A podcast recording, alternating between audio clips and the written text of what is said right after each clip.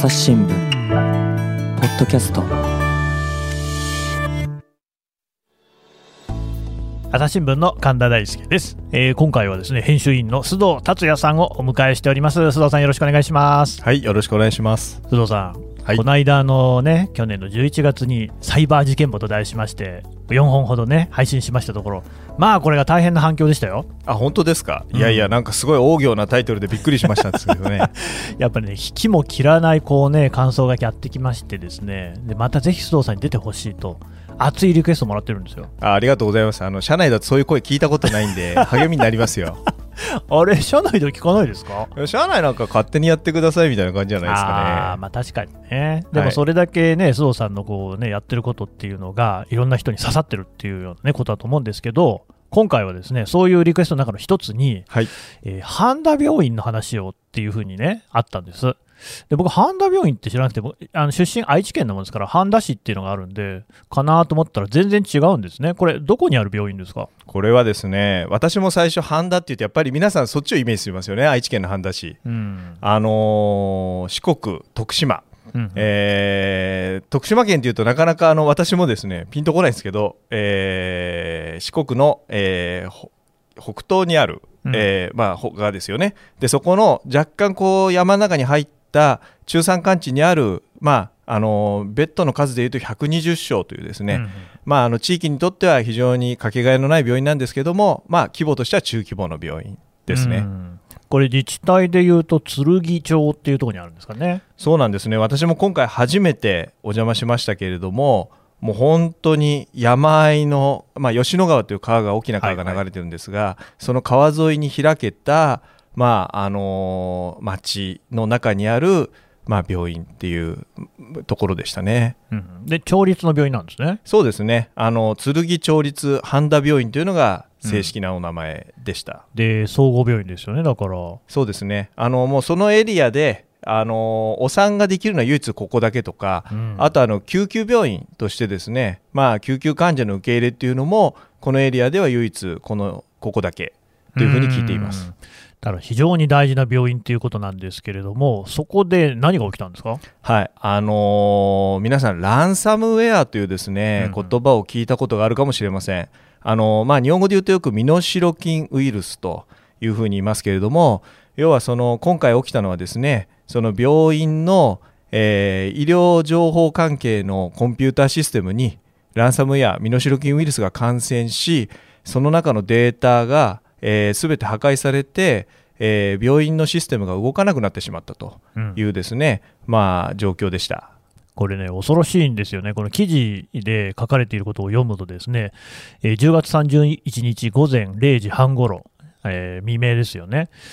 多分真っ暗だったと思いますけれど、病院内のパソコンやサーバーに仕掛けられたウイルスが発動。で、ウイルスの指令で病院内にある十数台のプリンターが一斉に英文の犯行声明を大量に吐き出したって、考えるだけでものすごい恐ろしい状況だなと思うんですけれども、これが起きたわけですか？はいあのー当時、えー実際に当直でいらした方にですね皆さんあの取材に応じていただいて細かくお話を聞いたんですけど最初に発見したのは、えー当直の看護師さんの女性の方で、まあ、その方がですねナースステーションにおられたところそこら中のプリンターからよくわからない英文のメッセージがジャカジャカ出てくると。これ多分ですね皆さんも想像していただきたいんですけど人気のないところでいきなりプリンターが動き出してですね見たこともないような英文がバンバン出てくるってもうそれだけでも恐ろしいと思うんめちゃですよねくちゃ怖いですよね。はいで、それもしかも十数台から一斉にでしょ？そうなんですよはあ、で、その、まあ、この記事によると、えー国際的犯サイバー犯罪集団のロックビットと名乗る集団の仕業だったと。はいこれはあれですか、すぐ分かったんですか？えあのーそのジャカジャカプリンターから出てくる紙にですねロックビットと自分たちのことをですねきちんと名乗った上でそうなんですね。はいあのーまあ、犯行声明という形で、まあ、あのプリンターの紙がなくなるまで同じメッセージが出続けたというような状況でした。で、えーこれで被害がどういうふうに出たんですかね？はいあのーまあ今、まあ、当然皆さんもお分かりになるかと思うんですが世の中コンピューターでですねあの動いてますよね。ね。あの皆さんも手元にスマートフォン、まあ、いろいろこうあると思うんですけども当然病院もご多分に漏れずですねうん。あの例えば患者さんのデータは電子カルテという形で、えー保管されてます。でその電子カルテに紐づく形で患者さんの、えー診療履歴に基づいて、えーまあ日本はあの診療報酬という制度がに基づいて点数によってあの、まあ、要は診察料というのが決まっていくんですけども要はそれがですね診療記録がないと全然そのお金の会計もできない。うん。でそういうことでもう電子カルテによって病院の運営とかその患者さんの診察すべてが紐づいている。その要は電子カルテのシステムが、えー今回そのウイルスによってデータが、まあ、暗号化されているっていうふうに記事では書いてますが、まあ一言で言えば破壊されてしまって使えなくなっちゃったということです。これねあの、私なんかもですね近所のお医者さんに行きますけれども、もう場所にもよりますが、例えばですね私が行ってる皮膚科とか、あと耳鼻科あなんかは、もう完全にカルテも、私と診察をしている鼻からですねお医者さんだったり看護師さんが、もうキーボードでカタカタカタって打ってて、でそれでもうその場で電子カルテが作られているし、当然会計なんかも全部電子化されてる、これはもう結構当たり前の状況になってるみたいですよね。はい、あのもうあの巨大な大規模病院から、えー街の中のクリニックまで基本的には今電子化されてるんですね。だからお医者さんがよく昔ねあの40代以上の方あのご教会あるかと思いますが子供の頃先生があのお話を聞きながら、まあ、ドイツ語だったり英語だったり、あの手書きでカルテを書くという時代はもう今なくてあの薬の処方もですねもうそのカルテの結果の中にもう処方のリストがあってそれをパチパチパチと押すと薬の処方箋も出ると。で薬のいわゆるこうこの薬とこの薬は相性悪いですよとかそういうチェックも全部してくれると。もう要はもう電子カルテのシステムがないとお医者さんの診察自体がままならないもう要は病院そのものなんですね、電子カルテっていうのは。なるほど、はい、だからもう、この記事によりますと、まず救急や新規の患者の受け入れを中止、予約患者だけを診察するようにして、で退院できる患者さんには退院をしてもらう、手術も可能な限りできるだけ延期すると、でさっきおっしゃっていたそのお産ももう断るしかないと、もうほとんどその病院としての機能が、ね、失われるぐらいの感じで大きな影響があったんですね。はいあのーランサムウェアの被害というのは実は去年ぐらいからですね、まあ、テレワークの普及に伴って、あのーまあ、世界中でいろんな組織例えば企業だったり政府機関だったりもう当然医療機関もそうですが被害を受けてるんですけれども日本国内でこのランサムウェアによってその組織が事実上ですね停止をしかつ地域の市民生活に多大な影響を示しあの与えたうん。ような状況が公になったのというのは多分これが初めてだと思うんですよね。うんうんうん。はい。そこなんですけど、そのやっぱりね、これ聞いてる人も気になるのが、どうしてそのね、徳島県の川に近い山あいのお町の、そんなにそのお大規模なね、自治体、例えば東京なんかに比べれば小さいわけですけれども、が狙われているのかってみんな気になると思うんですが、それはどうしてなんでしょう？か。はい、あのー私たちの今まさにあの神田さんがおっしゃった疑問というのは、うん。まあ、この世の中を見渡した時に都心の方が人が多いよね、そうですね。まあ、四国の山あい？あの、まあ、あの病院の責任者の言葉を借りればこんな田舎の病院とおっしゃってましたけども、いわゆるその地域の、まあ、田舎の病院がですねなぜはサイバー犯罪者の狙いをつけられるのか？これは狙ってないんですよ。狙ってない。はい、あのインターネットの世界の中で侵入できるところを要は片っ端からですねあの探っている連中っていうのがいるんですね。あのそれは別にランサムに限った話じゃなくて例えば、えー去年行われた東京オリンピックに関する例えばサイバー攻撃を意図している人連中、まあ、他に、えーサイバー犯罪ということでさまざまな組織に侵入して情報を盗み取る連中。そういう連中の要は侵入経路を開拓するために、うん。世界中のインターネットの回線を片っ端から侵入できるとこ探してるやつらがいるんですよ。うんうんうんたまたまそういう連中の一多分誰かが半田病院のネットワークに侵入できる口を見つけてそこからランサムウェアがスッと入っていったとうん。いうことで、もうこれ完全に無差別です。あそういうことなんですね。はい、なるほど。でただ、ですねもうこれで、えーほとんどですね診療がなかなか難しいような状況になってしまったと、はい。あそれちなみにそのランサムウェアってことじゃないですか、ええ。これ身代金の要求っていうのが実際にあったんですか、えーそれがですね、まあ、あの諸説あるんですけど、うん。私が病院から手に入れた犯行声明を読む限りは、えーそこには身代金の要求に対する文言ではなかったんです。えーまあえーいろいろ書いてあるんですけども、まあ、簡単に申し上げると、あなたのデータは盗まれ暗号化されたと。うんうんうんで、故に、えーデータは、えーウェブサイト上で公開されるだろうという予告をしてるんですね。はいで、ここから先、えー私たちとコンタクトが取れると。うんつきましては、この URL、つまりインターネットのアドレスですね、そちらにアクセスせよと。いうとこまでしか書いてないんです。うんだから、いわゆるいくらいくら払えとか、じゃあ何が起きるぞとか、そういうとこまでは書いてないんですね。だから、まあ、あの朝日新聞の場合は犯行声明というふうに、えー今回は書いてます。で病院としてはどういうふうに対応したんですか？はい、あのーまあ、いわゆる病院もこれまで経験のなかったですね。ね。状況ですよね、うん。まあ普通そうだと思うんですけどで夜中に発生してとりあえずシステムが全然、まあ、要は動かなくなっちゃったと。うん。いうところ、えーなので、えーとりあえず病院の機能を一回停止して先ほど神田さんおっしゃったようなその新規の患者を受け入れないとか等々は決めました。でそれと並行して、まあ、犯罪なので、えーまあ、警察に連絡をして、えー警察の方からアドバイスを受けたのは決して交渉に応じちゃだめだ。つまりコンタクトを取っちゃいけませんと。でもう一つ、これは一般論だけれども、身代金の支払いには応じない方がいいですよとうん。いうことを警察の方はおっしゃって、でそれを病院側もかたくなに守り、コンタクトはせず、えー身代金の支払い等々には一切応じていないと、私たちの取材では答えてます。うんうんうんうんただ、まあそのもうコンピューター、パソコンにあるですねカルテをはじめとしたデータっていうのが、あのまあ、乗っ取られたっていうか、暗号化されたというか、要するにもう見られない状態になっちゃってるわけですよね。はい。これはどうしたら、どうしたんでしょえあのーまあデータはですね、うん。バックアップも大体取ってるんですね、まあまあ、朝日新聞社もそうですけど、ねシステムっていうのは必ずバックアップ取ってるんです。うん。で、今回ですね、そのバックアップもウイルスが入り込まれて、えーやられたと、当初、うん。そういうふうな見立てだったんです。うんうん。ところがですね、まあ、その後いろいろこう調査をした結果、一部バックアップのデータが生きてることが分かったと。うん。なので、えーそこまでの生きてるデータをもとに、とりあえず現状の電子カルテのシステムを復旧させますと。うんうん。ただし、すべてではないので、えーこの事件が発生したのが去年の10月の31日の未明、まあ、うん。11月の1日ですよね。で、再開したのが10今年の1月の4日、2ヶ月余り、まあ、事実上、まあ、要はシステム使えなかったんですけど、うん。その間は、えー来た患者さんの、えー診察は全部紙のカルテ、昔のような形で書き写して、でそれを今度再開した電子カルテのシステムの中に、要は、まあ、移し替えると。うんいうことで、まあ、今、難を逃れ、まあ、なんとか平静を取り戻そうとしているというような状況に至ってます。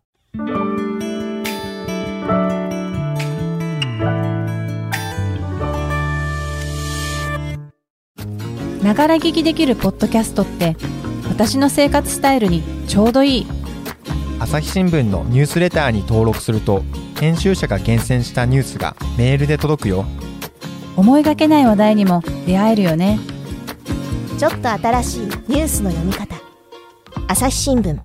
ただ、診察ってその継続して行われるものだから、はい。その時はだって電子カルテ見られない、過去のことが分かんないですよね。はい。これで診察するのは大変だったでしょうね。そうなんです。それでですね、私が取材に行ったのが、うん発生から半月後の11月の15日だったんですね。で、まあ、待合室のところ、まあ、皆さん、こう、病院ですと会計があって、まあ、要は、あの、はいはい。椅子があってねよくありますね。の患者さんが待ってるじゃないですか、うん。で私座ってしばらくその担当者降りてくるまで待ってたんですね。そしたらですね、えーたまたまなんですけどまさに予約をしていたおばあちゃん多分あの話しぶりからするともう昔からも病院に通ってるおばあちゃんに対してその病院の職員の方がですねおばあちゃん申し訳ないんだけれどももう一回ここにお名前と住所と連絡先と今日な、まあ、どういう状況で来たか書いてもらえますかという話をしてました。つまり電子カルテに全ての情報が入っってるわけで、うん。それが失われてしまったということで目の前にいる方がですね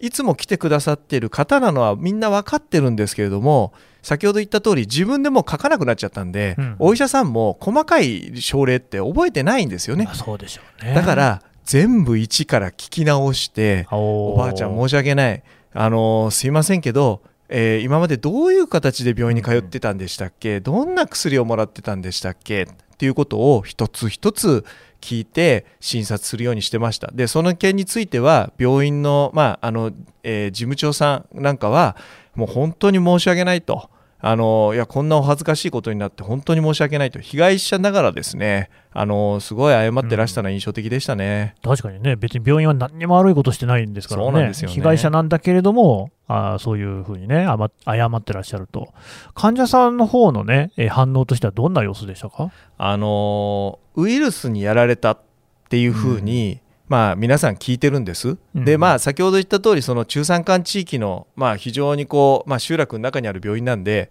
まあ、話はわーっとすぐ伝わるんです。ところがですね伝わり方が、まあ、ちょっと不幸だったのが、うん。要はあの当時、まあ、今もそうですけど新型コロナウイルスの状況がまあ、あったんで、うん。皆さんうコロナの集団感染かなんか起きたんで、病院がダメになっちゃったんだとうん。いうふうに勘違いされてた方も多かったらしいです。でなのになんでこんなこと要はいちいち聞いてなったり、はいはいシステムが使えなかったりするんだっていうことでいやコンピューターウイルスがっていうとなんじゃいなそれと。まあ、普通はそうでしょうね。はい、だから私がそのやり取りを聞いていたおばあちゃんにそのおばあちゃんにちょっとお話をしたんですね、うんそしたら「いやコンピューターウイルスにやられたんだって」と。あでごめんなさいコンピューターで言ったけどウイルスにやられたんだってと、もう何が何だか分かんないねって言われて、うんそうですよねっていう話を、まあ、した記憶があります。なるほど。まあ、でもどうですか、そのやっぱり当時ね、取材をしている時でもまだ混乱している状況でしたか？ええ、あのですね私、まあ、ちょっとそれで言うと非常に印象的だったのが、うん。最初、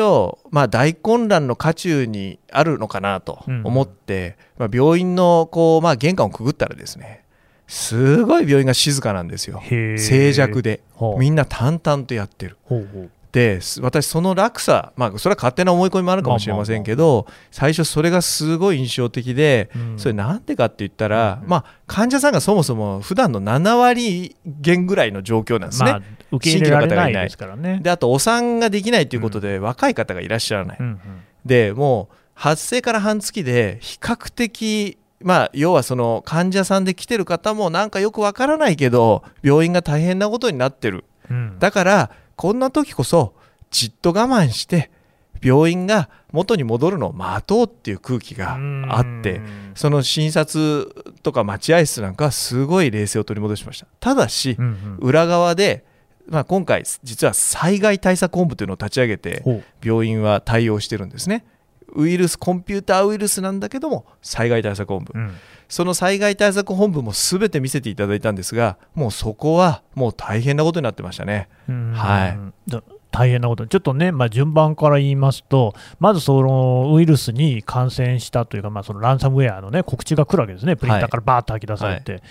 で最初にそのおコンピューター、ネットワーク関係でその病院がやったことってのはどういうことなんですか、はい。あのーまあ夜中の3時にうんうん。えーこの病院のコンピューターシステムを、まあ、管理する責任者の方が呼び出されまして、まあ、この病院だとたった一人しかいないんですけど、うんもうあの来た時にもしかしたらランサムにやられたのかもしれないと直感されてですねその方は。とにかく、えー病院内のコンピューターに広がってはいけないということで病院を駆けずり回って、うん。あらゆるコンピューター、まあ、200台ぐらいパソコンがつながってたそうなんですけど、200台、そうあるんですね、やっぱりそうだね。はい、LAN ケーブルを全部抜きまくってあネットワーク回線の、まあ、いわゆるその、えールーターとか、うんうんうんハブっていうのありますよね、タコ足回線みたいにするやつですね、はいはいはいあの電源を全部切って、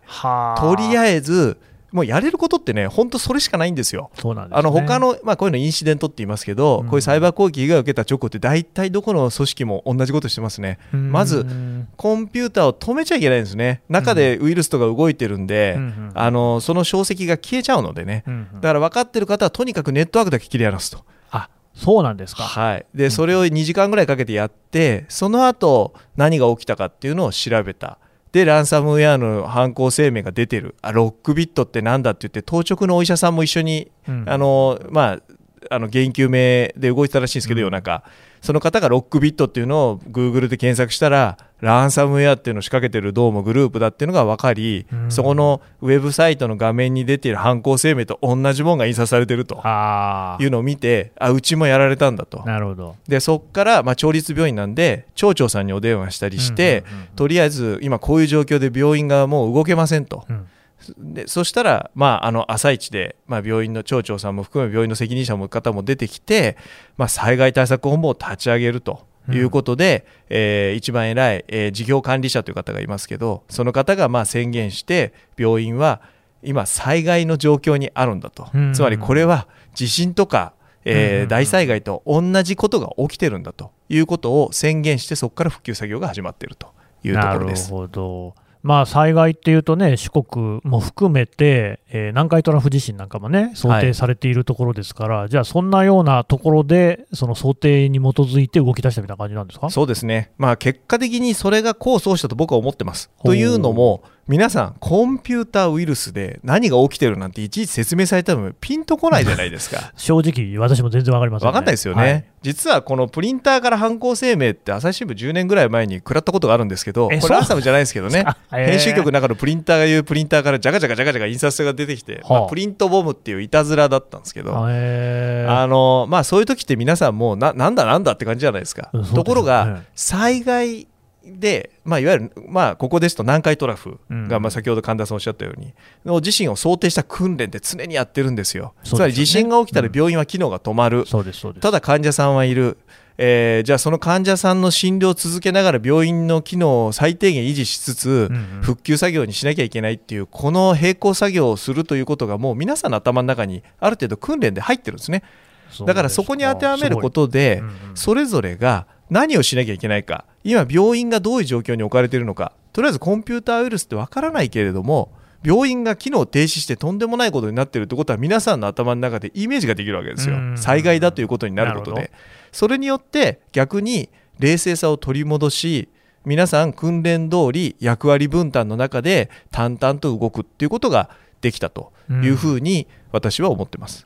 そうですね、だ私も思い出すと、あの東日本大震災3.11ですよね、はい、があった時に2011年、あのまあ、いろんなことがもちろん人命が失われたことが一番あの辛いんですけれども、いろんなものが失われて、その中にはそういうそのカルテとか書類みたいなのたくさんあったんですよね。で、まあ、いろんな仕事があの医療に限らずですね、書類をもとに動いている。例えば役所とかっても書類の塊なんですよね。まあの人のそうですね戸籍からしてみんな書類ですから。だし、まあその電子化されていたとしても、やっぱり大津波が来たらですね、それは失われてしまう。っていうようなことがあるっていうのが、実はそのランサムウェアと、そう大きな災害っていうのが、こう重なってくるところあるんでしょうね。ありますねあの津波でいわゆるデータが失われていることと、ランサムウェアがデータを破壊して失われるっていうのはプロセスは違うんですけど、ん結果で起きてることは一緒なんですよね。うんでその原因究明と復旧っていうのには当然細かな手順は全然違いますよね。うんうんだって実際は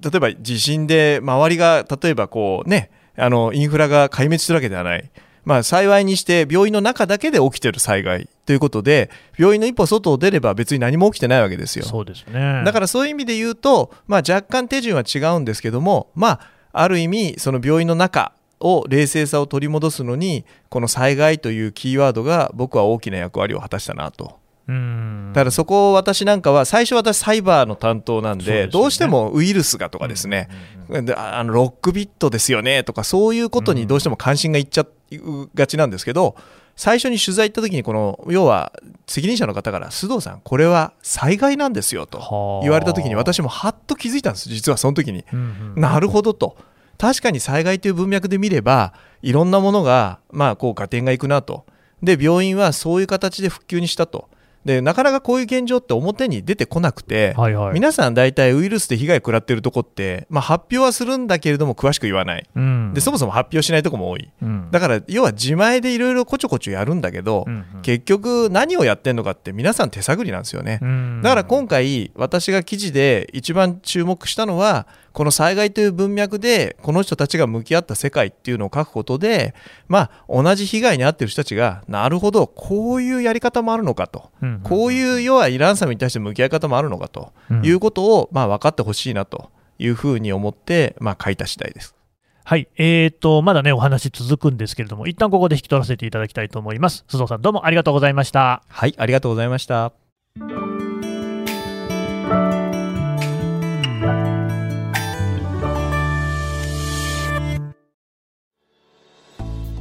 はい、えー編集員、須藤達也さんのお話を伺ってきました。さて、須藤さん、このね、今回のお話なんですけれども、当然ですが、朝日新聞デジタルの方でも記事で読めるってことですね。はい、そうですね。あのー半田病院の件については昨年の11月30日に、えー記事を出しております。で、その後の静岡の病院についてはですね、あのーえー今年の2月の14日にですね、記事をアップしておりますので、まあ、皆さんお読みいただければ幸いです。まあ、あの見出しが長いんで、あのー須藤達也と朝日新聞デジタルの検索欄に打っていただければ出てきます。そうなんですよ。もうね、須藤達也で検索すると、この他にもですね、めちゃめちゃ面白そうな記事いっぱい出てくると思いますので、こちら読んでいただければと思います。はい、須藤さん、どうもありがとうございました。はい、ありがとうございました。朝日新聞ポッドキャスト、朝日新聞の神田大輔がお送りしました。それではまたお会いしましょう。この番組ではリスナーの皆様からのご意見ご感想を募集しています概要欄の投稿フォームからぜひお寄せくださいツイッターやメールでも受け付けていますツイッターでは番組情報を随時紹介しています。アットマーク朝日ポッドキャスト。朝日新聞ポッドキャストで検索してみてください。